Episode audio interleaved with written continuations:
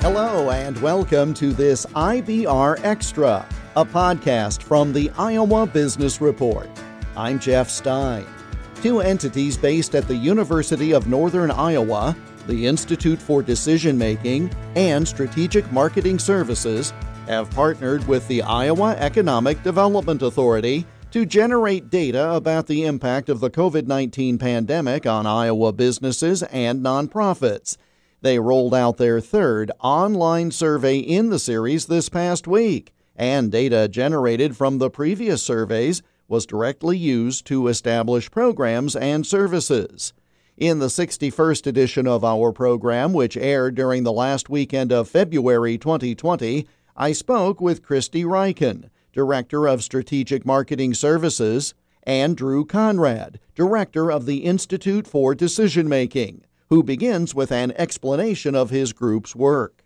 IDM, which we're known for, is one of the economic development outreach programs at UNI. My program, we specifically focus on working with communities, economic development organizations, chambers of commerce, tourism groups, etc. We've been around since 1987 and have worked in all 99 counties in Iowa, and we actually do work around the country. So, when you say the core services are planning, how does that help these organizations? What expertise do you bring that they may be lacking? We facilitate a lot of strategic planning processes. Uh, we also do applied research, which is one of the focuses of what our conversation is today my team, we're economic development professionals. So we're in the room helping, whether it's a volunteer board at a countywide economic development organization or a chamber, you know, we're help, helping them decide what their priorities are for their organization or their community, help them to develop that plan to move it forward.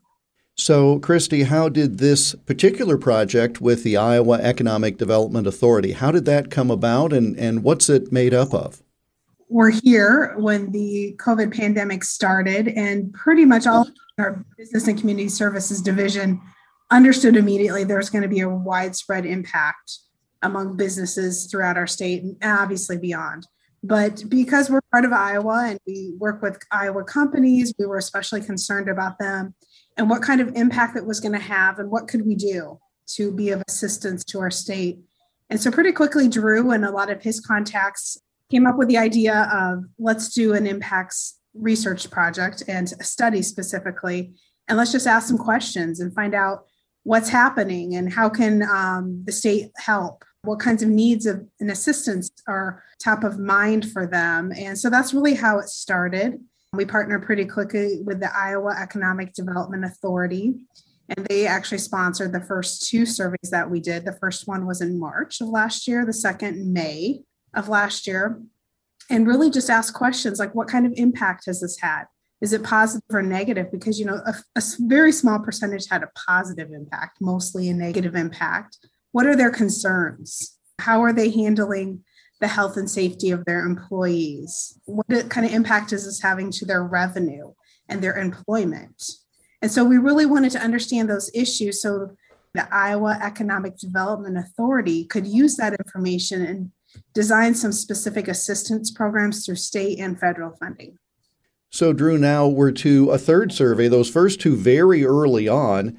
Now we've got, unfortunately, a year's worth of experience with all of this. What are you looking to find now? What's the main topic of the survey in the field for this month? Well, for survey three, it's really to see how things have changed or has conditions changed for Iowa businesses you know, as Christy would describe, our first survey and back in March was kind of a benchmark survey. Then in May was kind of a, you know, let's check the temperature of see how things are going. And so, you know, the other thing is, is we're almost a year out. You know, we're in a new calendar year, so you know they they can compare 2020 to previous years now, and so just understanding that landscape of where things are at for the survey. And so, from the standpoint of working with communities and economic development organizations, that's important for them to understand what what does it look like? What do what do my years look like? What's the state economy look like for us? And that's going to be critical for the Iowa Economic Development Authority and other statewide policy makers who will use the data like they have for the first two surveys.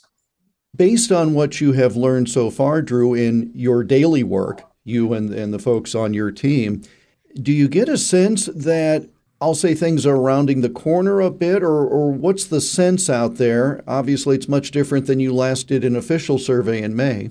Another survey that Christy's program, Strategic Marketing Services, and my program, the Institute for Decision Making, help with the state and the utilities with is an existing industry survey. And so we had to pivot this summer and also did that survey. So looking at that data, I would say we're still running up against some of the challenges that Iowa was facing prior to COVID broadband, childcare, uh, workforce availability. You know, that that's kind of been one of the interesting things is the challenge of workforce. Even though we had record unemployment numbers in initial claims, you know, particularly back in March, April, and May, and over into the summer, workforce was still an issue in this state you know, we are turning rounding the corner. It'll be interesting. We'll obviously survey three will will help us put actual numbers to what we're hearing from talking to folks around the state of Iowa. But I think some of the systemic issues that we've dealt with in Iowa over the last five to 10 years around workforce challenges with broadband, childcare, transportation issues, et cetera, I think are going to come to the forefront again. And Christy, to pick up on what Drew was just saying, we've talked to many people on this program and elsewhere, where they said, for example, when this legislative session started, the key topics were very similar to the ones last year, but in essence, the point has been made even stronger with regard to broadband, with regard to childcare, because we had to really pivot in real time. Is that consistent with what you have been hearing?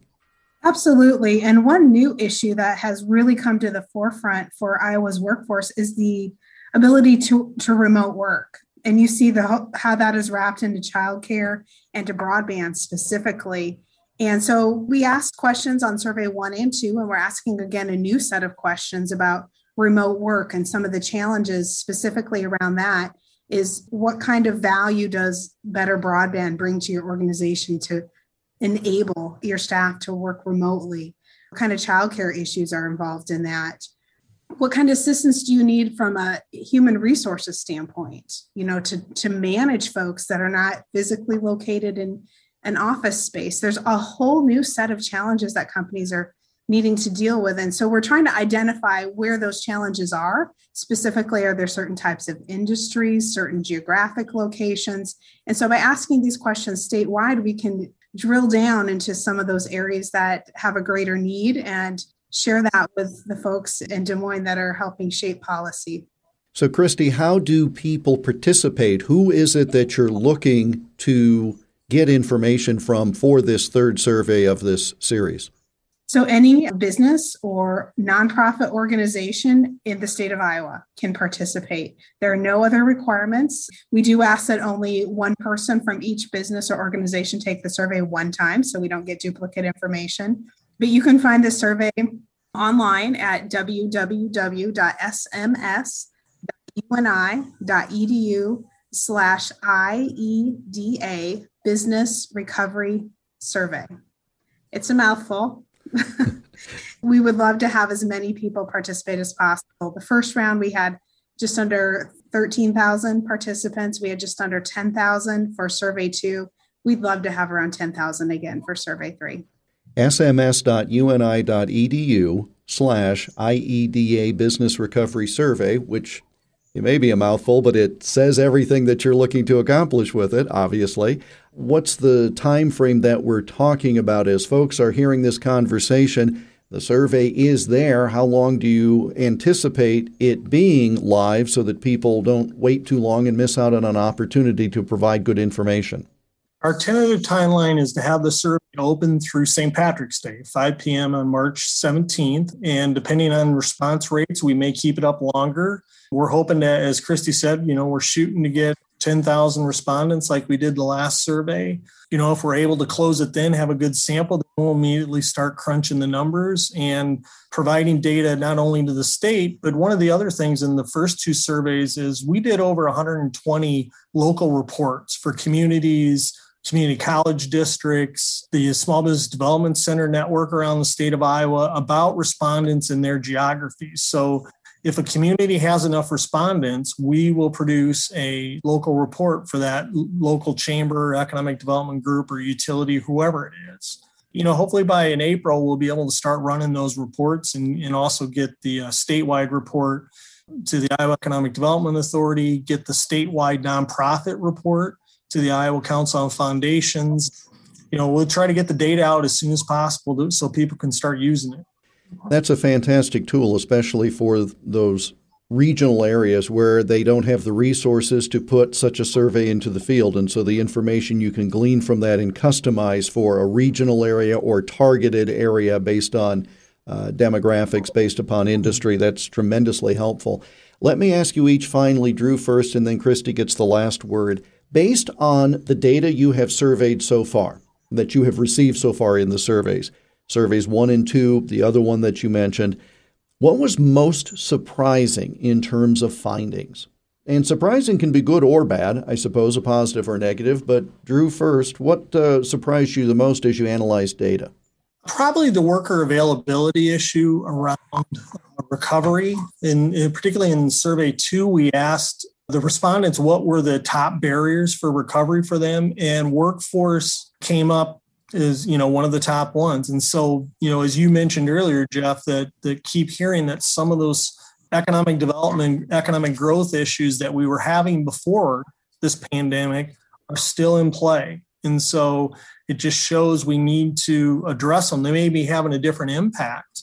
As an example broadband you know we we heard a lot from the standpoint of a challenge the business side of things but now broadband having an impact on the workforce side of things of, of workers being able to work remotely, et cetera. And so, you know, understanding the broader dynamics of some of these issues is really critical.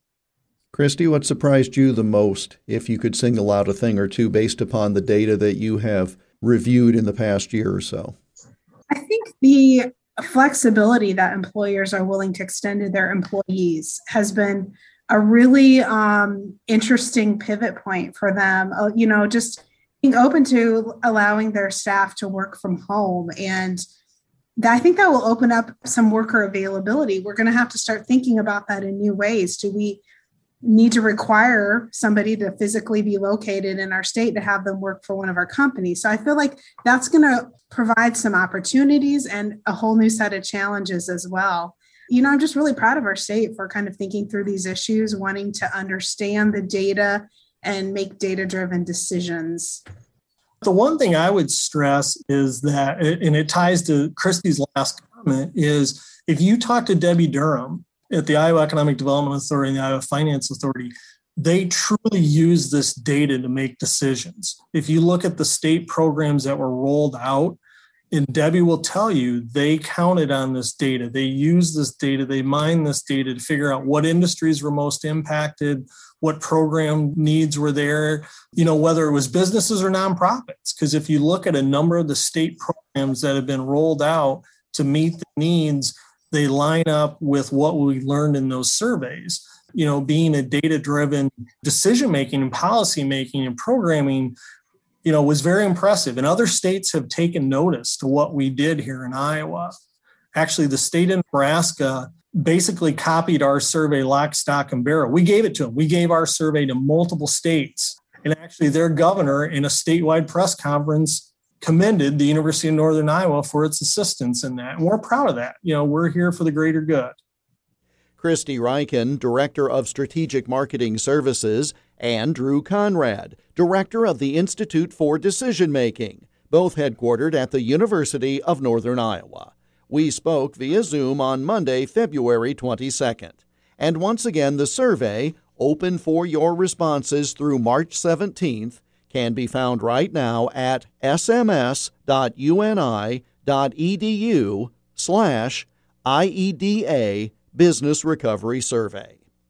The Iowa Business Report radio program and podcast is presented by Advance Iowa, the state of Iowa's comprehensive consulting program designed to work with mid-sized companies to enhance their growth. Online at advanceiowa.com.